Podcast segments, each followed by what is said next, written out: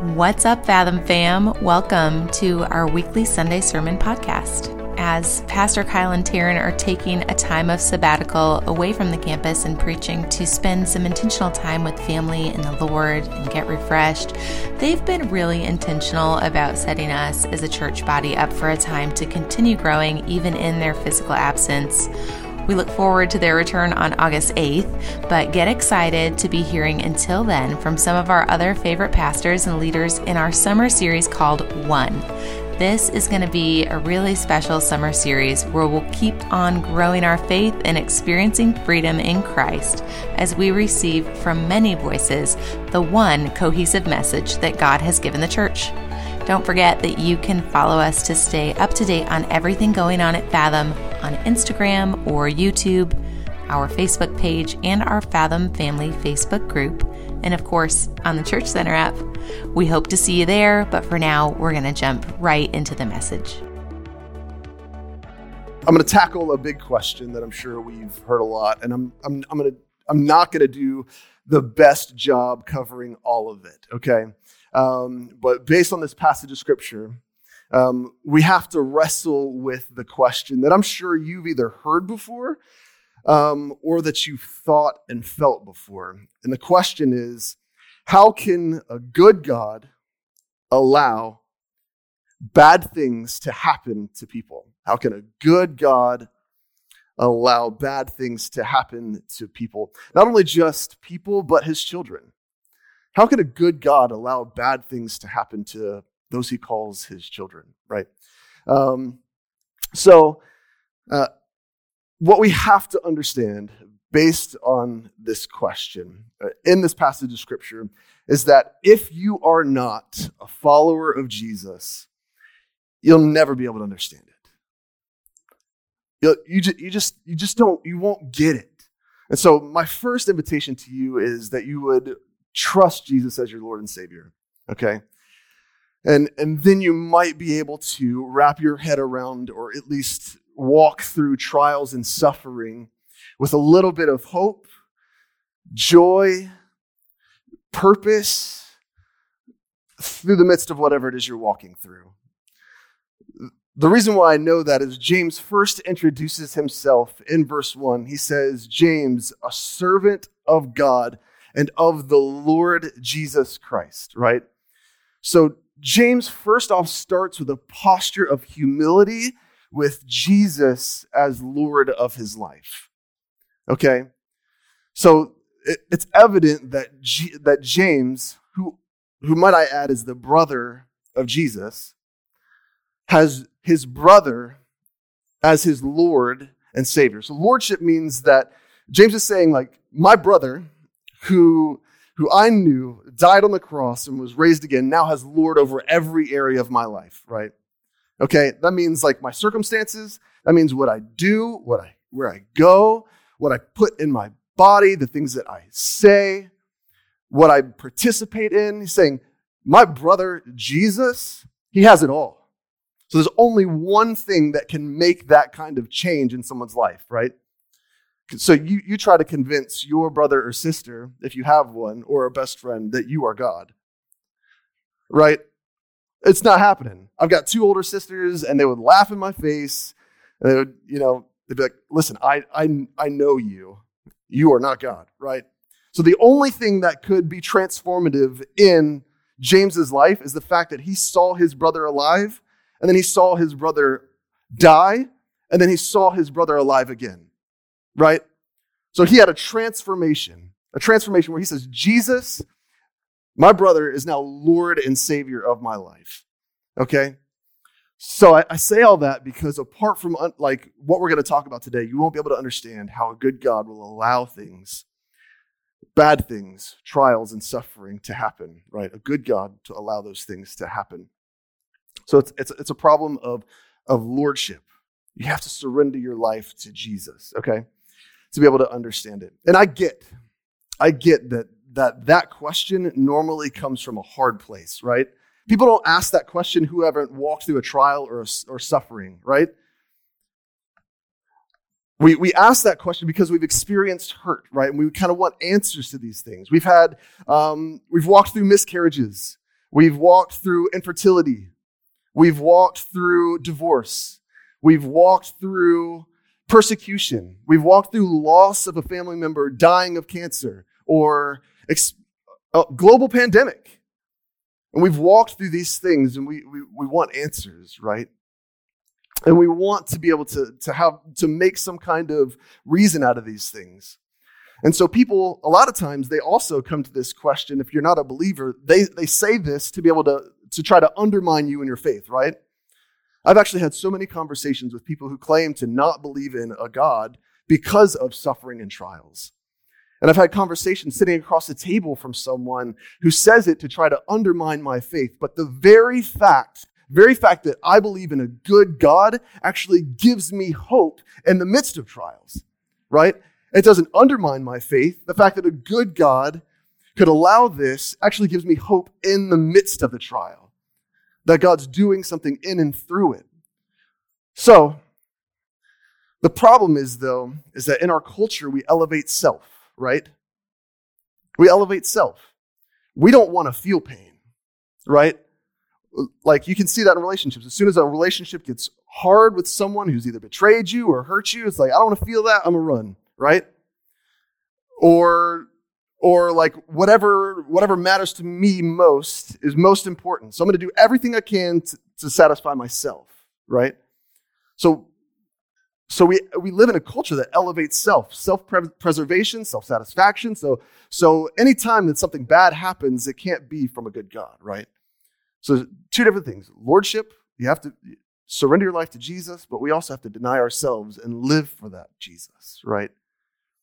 In order to understand how a good God can allow trials and suffering to our lives. So, uh, what I want to do today is first, I want to encourage you. If you're walking through something hard today, that, that it's not purposeless, that God's doing something in and through your life, okay? Um, just hold on. Don't give up too soon.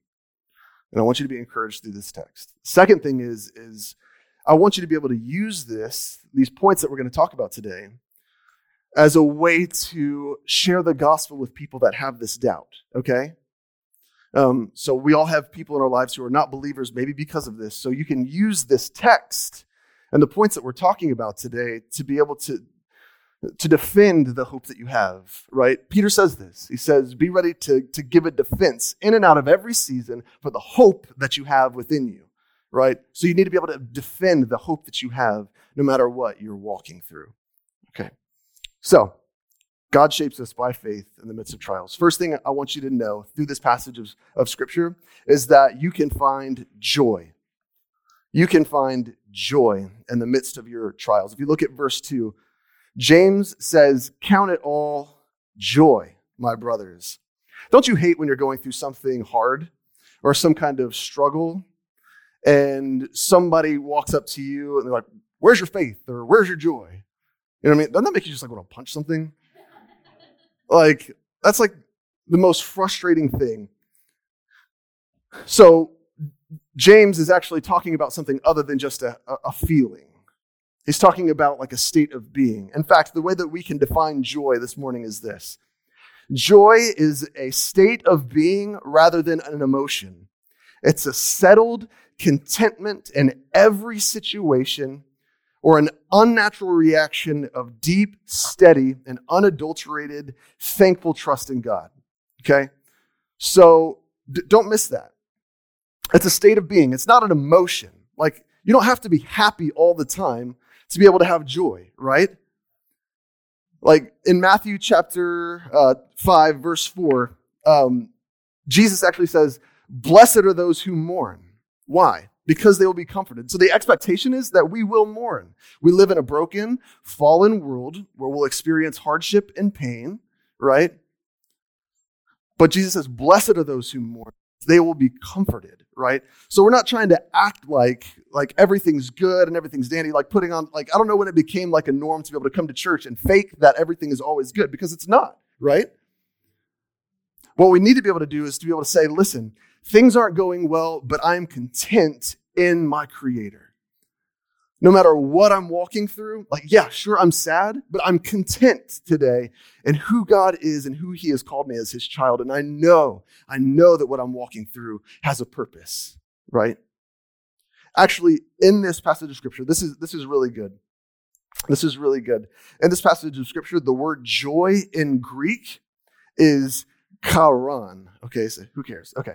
So this, I know, it just sounds fancy. So, um, this literally is translated recognition of grace. So, what James is saying, they count it all part of God's grace when you walk through trials of various kinds. Isn't that, isn't that good? You can, and that, like I said, that's not acting like everything's good, but you can recognize that the, the grace of God is in your life in the midst of trials and suffering. You're, you're content in who He is, right? And the person of God and the character of God. You're content in Him. It's settled. No matter what I'm walking through, no matter what season of life, God is always good. And His grace is always sufficient for me. In fact, um, a, a while back, I was talking to a friend of mine. I was talking to a friend of mine who his dad had just been recently diagnosed with a brain tumor. And um, and so I get on the phone, I'm like, hey man, how you doing? He's like, I'm good. And we go on for a minute, and he's like, man, listen, Caleb, I lied to you. I'm like, we're not even, we haven't even talked about anything yet. What do you mean? He's like, I'm not good. He said, I'm not good, but God is good, so I'm good. Like he was walking through something hard. His dad had just been diagnosed with a brain tumor. He said, Listen, I'm not good, but I know that God is good, right? So that's why I'm good. That's what this looks like. Recognize God's grace in the midst of your trials. This is how we have joy, right? It's contentment in Christ and who he is and a good and loving father. Not only can you have joy, second thing I want you to see is that you can have confidence in the midst of your trials. Look at verse 3. Look at verse 3. I want you to see it in the text. He says, For you know, right? That's confidence. You know. What do you, what do you know? You're confident in the promises and the word of God, right? That you worship a good and loving Father, that no matter what you walk through, it's for your good and for and for his glory. Actually, look at um, Romans 8.28. Romans 8.28. It should be on the screen. It says, um, and we know that for those who love God, all things work together for good for those who are called according to his purposes. This is a promise that you can hold on to, right? That no matter what you walk through, you can say, I know that God is working it out for my good. So I can, I can be confident today. Are you walking through something hard right now? You can stand tall. Not stand tall like the self help kind of culture that we live in. You can stand tall on the promises and on the word of God that, that that it is true, that it is good for you, that He is good, and that no matter what season of life you walk through, God is good. And His promises will never, never fail you. And we, we tend to, we can tend to question, right? We, we tend to question why, why does this happen? Does this happen? And that's okay. That's okay. I believe that's okay. Actually, in um, in verse five through eight, verses five through eight, it says, "If any of you lacks wisdom." Says, let him ask God who gives generously to all without reproach, and it will be given to him. But let him ask in faith with no doubting, for the one who doubts is like a wave of the sea that is driven and tossed by the wind. For that person must not suppose that he will receive anything from the Lord, for he is a double minded man, unstable in all his ways. So he's saying, listen, it's okay to, to wonder, to question what's going on. He says, you can have wisdom in the midst of your trial. Just ask God for it. He's going to give it to you.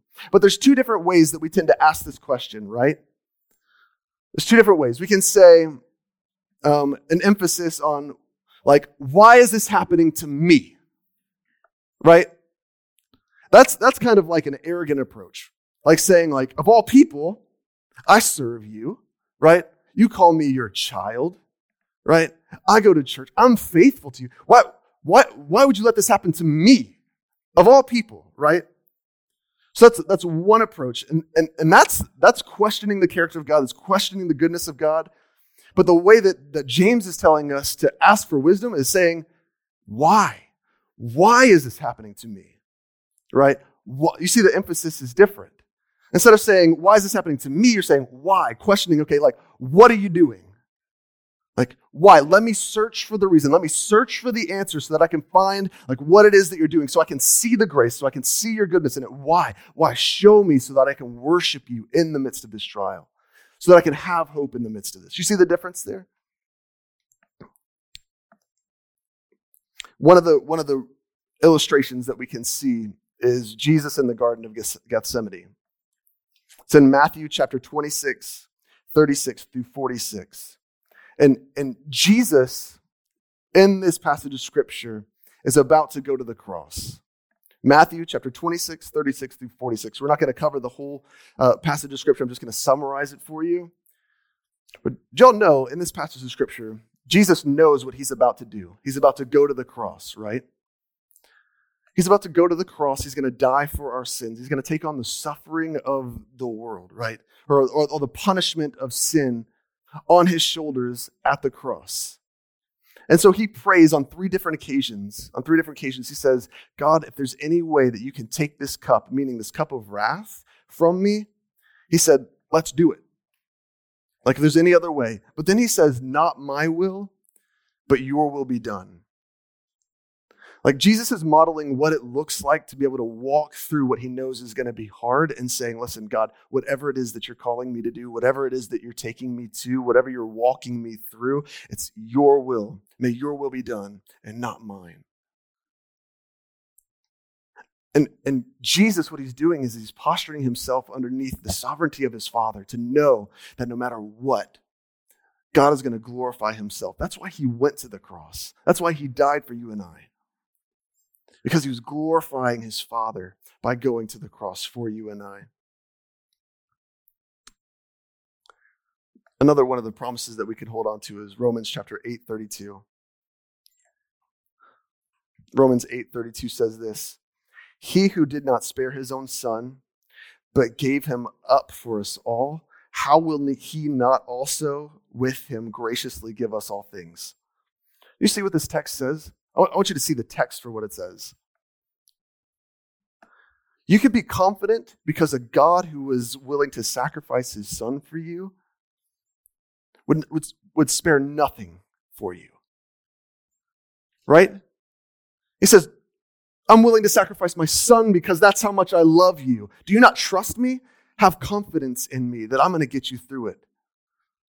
That I'm going to take care of you in and through this. He's given us everything that we need in Christ. He's saying, if I'm not, if I'm not going to spare my own son, what do you think I'm going to do? I'm going to give you everything that you need in Christ.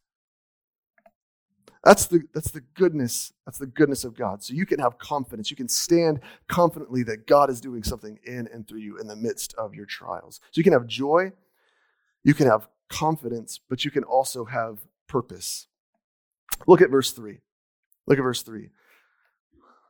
He says, For you know that your confidence that the testing of your faith produces. Produces. This is the promise that God is producing something in and through your life through the trial that you're walking through. God is doing something, He's making you out into something, and that's forming you into the image of His Son Jesus. And He uses, he uses trials oftentimes to be able to do that. You say, we can we can look at so many different examples of how this actually like comes to play in the world right? Think about like the beautiful things that are produced through like trying through suffering or even through the fire right? Think about like um, an ironsmith how he forges metal to be able to make a beautiful piece of art right? What does he do first? He puts it in the fire right? They put it in the fire so that he can shape and he can mold it think about like um, even farming like you have to work, you have to till, you have to work the land. It's, it's hard labor so that you can pr- produce a beautiful crop. James uses these illustrations all throughout the book of James. Not only that, not only that, you know how a goldsmith, a goldsmith knows when he has the purest gold? So, first, what he does is he puts it into a cistern and he heats it up so that the impurities rise to the surface. And then what he does is he scoops it away and then he turns the heat up a little bit more. Right? And then he scoops away the impurities. And when he knows that it's at the purest form, is when he looks into the gold and he sees his own reflection. He knows that it's ready. That's what Jesus does in our lives. That's what God does in our lives. Sometimes he puts us through the fire. He puts us through the fire so that he can reveal the impurities in our lives, so that he can make us more into the image of Jesus Christ. What he's doing is sometimes he's trying us so that our sins can be exposed, so that we can confess those and repent, those, re- repent of those and reflect the image of Jesus more and more. He says that it's, it's making, making you perfect and complete, lacking in nothing. That's what God wants to do. He wants to make you into the image of Jesus. So my, my wife um, and I, we, we walked through a long season. Not, I wouldn't even say that we're completely out um, of, of trials. So when we first helped plant this church with Kyle, Pastor Kyle and Taryn, um, we started trying to have children biologically, right? And so we were told that we had a 0.1% chance to have a child biologically. And um, so we walked through like this long season of just like just heartache and infertility and, and walking through all that. And God took us on this incredible journey of adoption.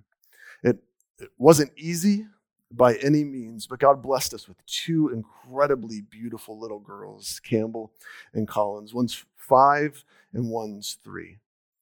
Um, well, something special happened with um, our second. Her name's Collins. Um, so we we got a call, right? We we had started the adoption process for, for our second girl. Um, I'll have to back up a little bit actually. When okay, so when you, when you go through adoption, there's not a store of kids where you walk and say, "I want that one," you know, like you don't just like pick it out. Which I, I don't blame you. That's kind of what I thought it was beforehand. That's not that's not how it works, right? Um, so we went through an, ad- an adoption agency, and they give you this like long questionnaire that you have to fill out four or five times to ask like what you're comfortable with when you adopt children, right? Um, so they have like they have different races, ethnicities, they have disabilities, like what the birth mother used, um, as far as like drugs or, or, any kind of substance or you know like uh, diseases that the, the mother might have had anything like that you know and so um, we um, said we weren't comfortable with any disabilities, right? The first time we filled it out, and, and the the adoption um, organization that we went through, um, you know, they, they know that people change their mind throughout the process, right? So we said we're not, you know, we're not comfortable with any disabilities financially. We can't, we can't handle that. You know, we can't. There's a lot that goes on with that. We're just not familiar with the the disability world or anything like that. Well, six months before we got the call about Collins, um, my wife Casey, who's way more spiritual than I am, um, calls me and she's like, I, I, was just praying this morning in my time alone with the Lord. And she's like, I feel like God wants us to um, be open to special needs. Um, she said specifically um, Down syndrome. And so I was like, you know, let's, you know, let's do it. You know, that, that's fine with me. Um, so we called our um, our caseworker uh, the next day and just said, "Listen, we prayed about it. We want to we want to say we're open to certain disabilities." You know, and she was like, "Okay, you know, that's cool. I just want want you to know what you might be getting yourself into, right?" So we talked through that. And we're like, you know what? We're just going to trust God with this wholeheartedly. I don't know what to expect or anything. Um, well, six months later, we get a call um, from our caseworker, and the mother who chose uh, my wife and I to to parent her daughter, um, uh, she, she, didn't do things the best way. We'll just leave it like that. Um, as far as taking care of her health, and so when Collins was born, they said. Um, they said she not, might not make it, right? She not, might not make it. And so, are you guys still in? And so, my heart at the time, our hearts, mine in Casey's, you know, we can't. Um, we prayed for a girl um, who's who are we to say that this isn't good enough? You know, or we prayed for a child who who are we to say that this this isn't good enough? So we said, you know what, we don't want this child to be born and die without parents, so we're going to do that. Um, well, a couple days later, um, my timeline might be wrong. My wife's probably laughing at my timeline. So ask her if you want a real timeline. Maybe it was the next day. I don't know. A couple days later, um, said, "Well, sh- she's not going. She's not going to die. She's going to make it."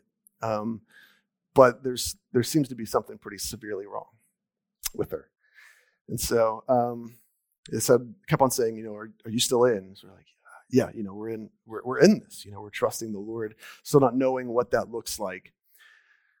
And um, I'd probably say for the next, you know, we, we got Collins into our lives, and the next three to six months were the hardest months of our entire lives.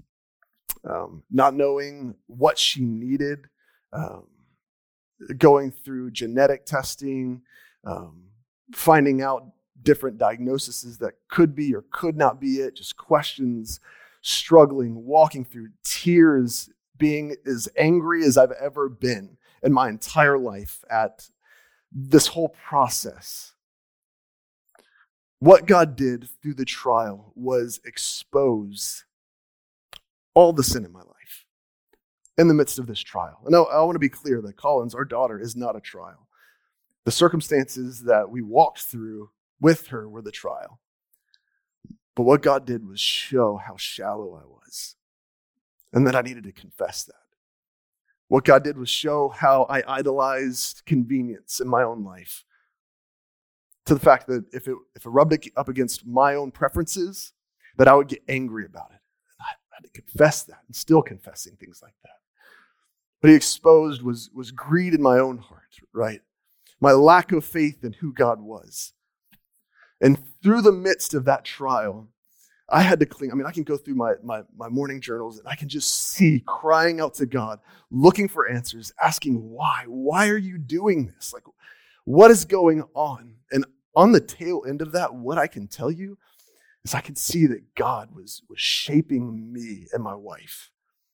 He's shaping, he's shaping our daughter, Campbell, to have a heart that's different than, than a lot of people's expectations. He, he, he shapes us in the midst of trials.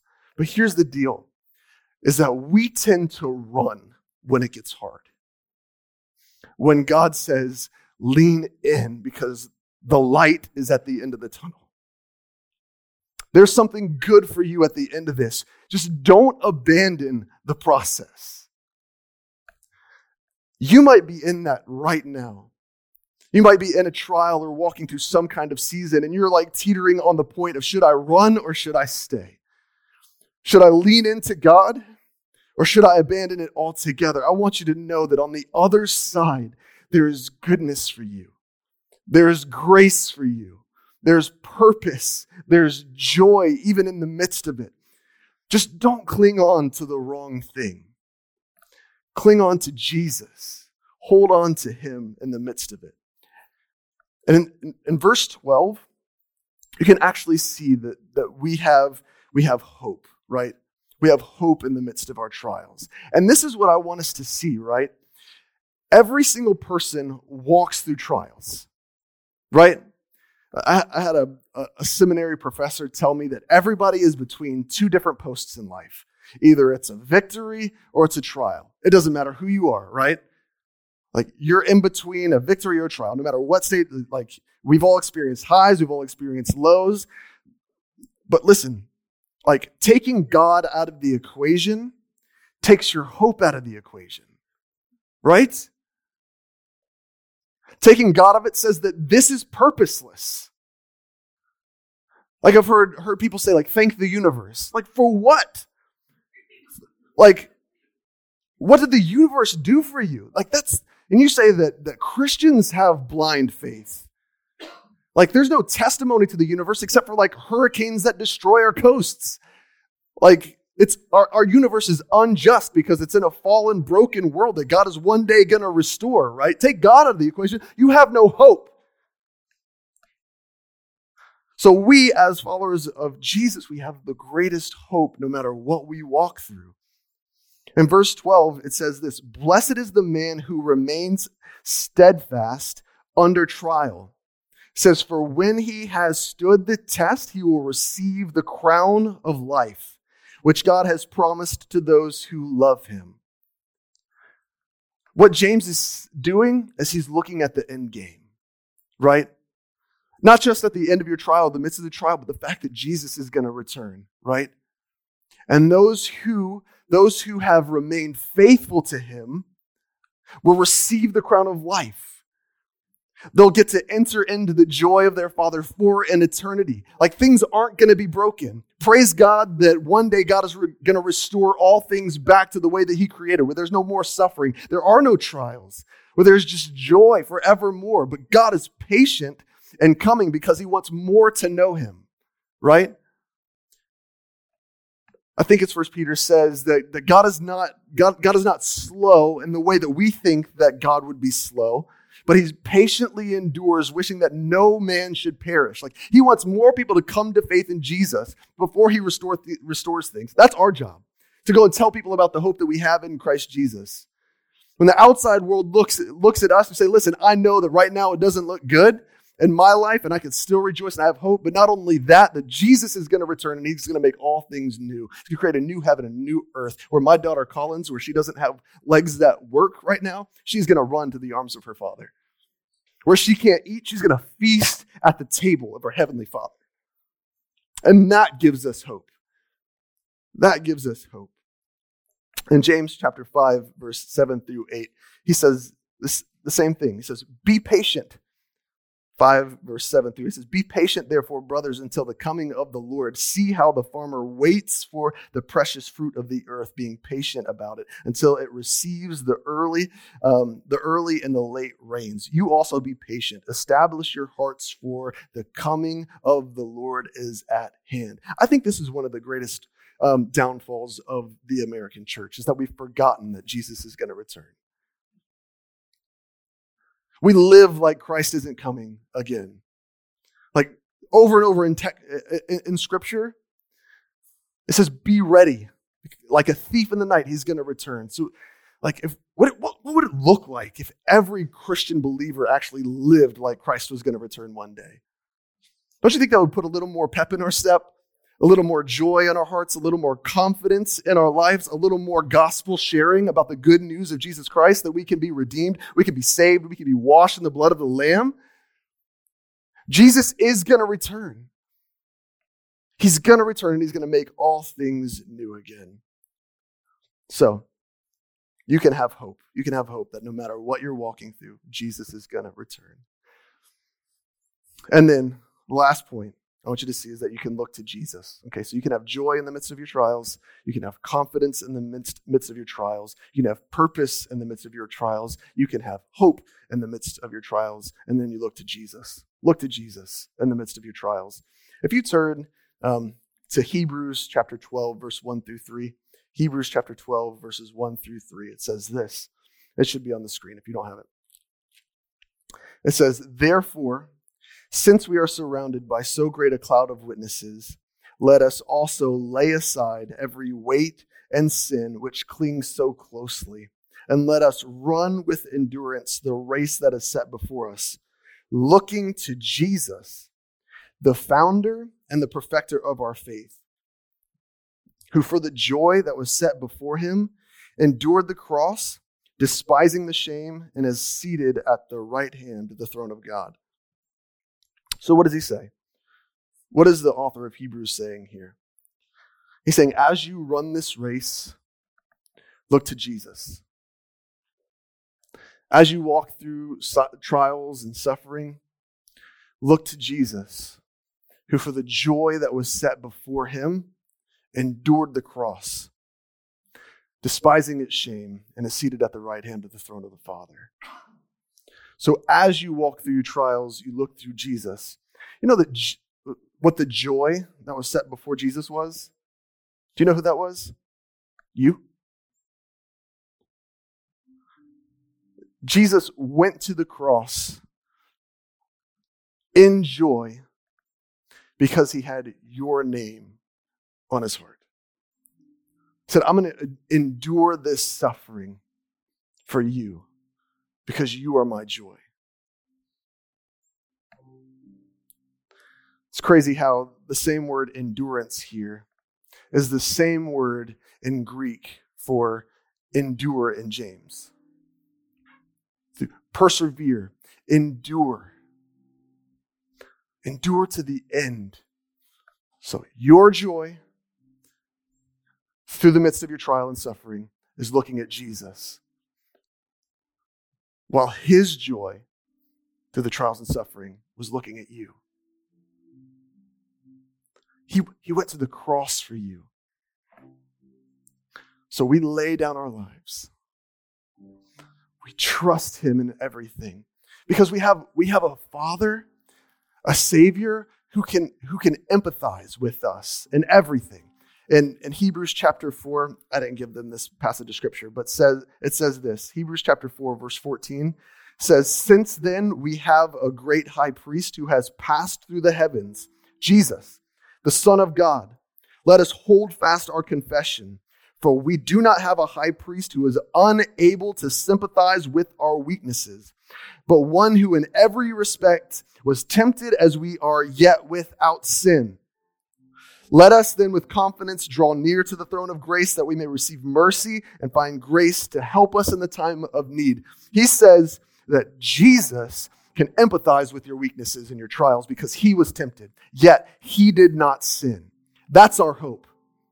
I love how Andrew was talking about like our failures throughout the week, like whatever it was. We, we, we might have struggled with something, we might have walked through something.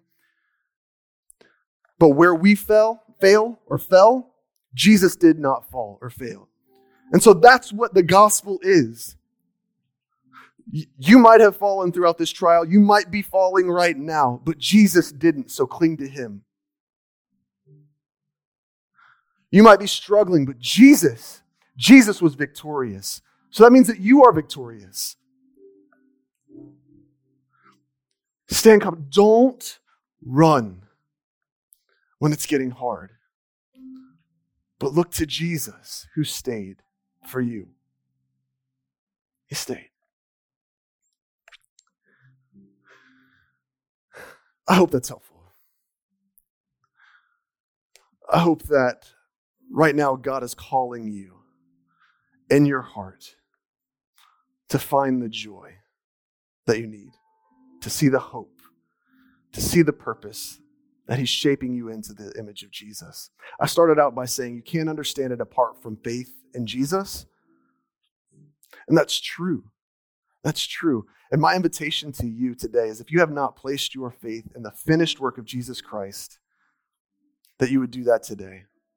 I'm going to invite everybody to, to bow their eyes, bow their heads, close their eyes.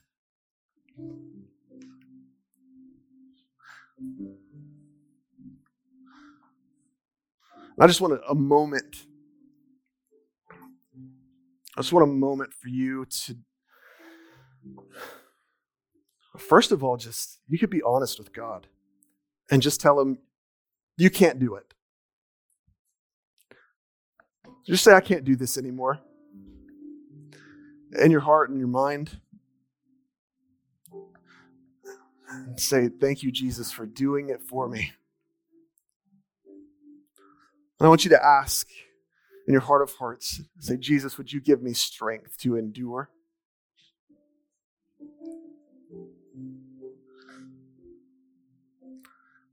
Ask God in faith, say, God, can you show me what you're doing? I don't know what it is. I don't know why it's this way, but would you show me? And if you've never placed your faith in Jesus Christ today, I want you to, for the first time, to just say, Jesus, would you save me? Just confess your sins to Him. Say, Jesus, I know that I'm a sinner, that I have fallen short. But I trust you as my Lord and Savior. And just surrender your heart to Him. Say, I want you to be the Lord of my life. I want you to be the Lord of my heart, the Lord of my eyes, the Lord of my mouth, the Lord of my feet, the Lord of my hands. Tell Him that. Say, God, take it all and transform me from the inside out. Lord Jesus, I thank you for every person that's in this room that you brought here for a reason. Maybe it's because they're walking through something hard. I pray that they would find hope in your word today. Not only that, that they would find hope in the living and risen Savior, Jesus Christ. I pray that somebody here today move from death to life through faith in you. I pray that you bless this church, the power of your Holy Spirit, that you would fill this place with people who are ready to tell the world about the hope that they have within them. Pray all these things. Your powerful name. Amen. Amen. Thanks for listening in today. If you've made a decision to follow Jesus, we want to celebrate with you. To connect with us about what your next step with Jesus might be, or even if you need help figuring that out, you can text the keyword FATHOM to 97000 anytime and follow the prompts. You can also go ahead and type in the search bar of your podcast app Fathom Beyond Sunday. And there you'll find our new podcast. You'll be able to listen in on some really great conversations, just taking the truth of God's Word from our Sunday sermon a step further, talking about how we can apply these truths to our everyday lives between Monday and Saturday, not just on Sunday. We love you, we're praying for you, and we hope you'll tune in again soon.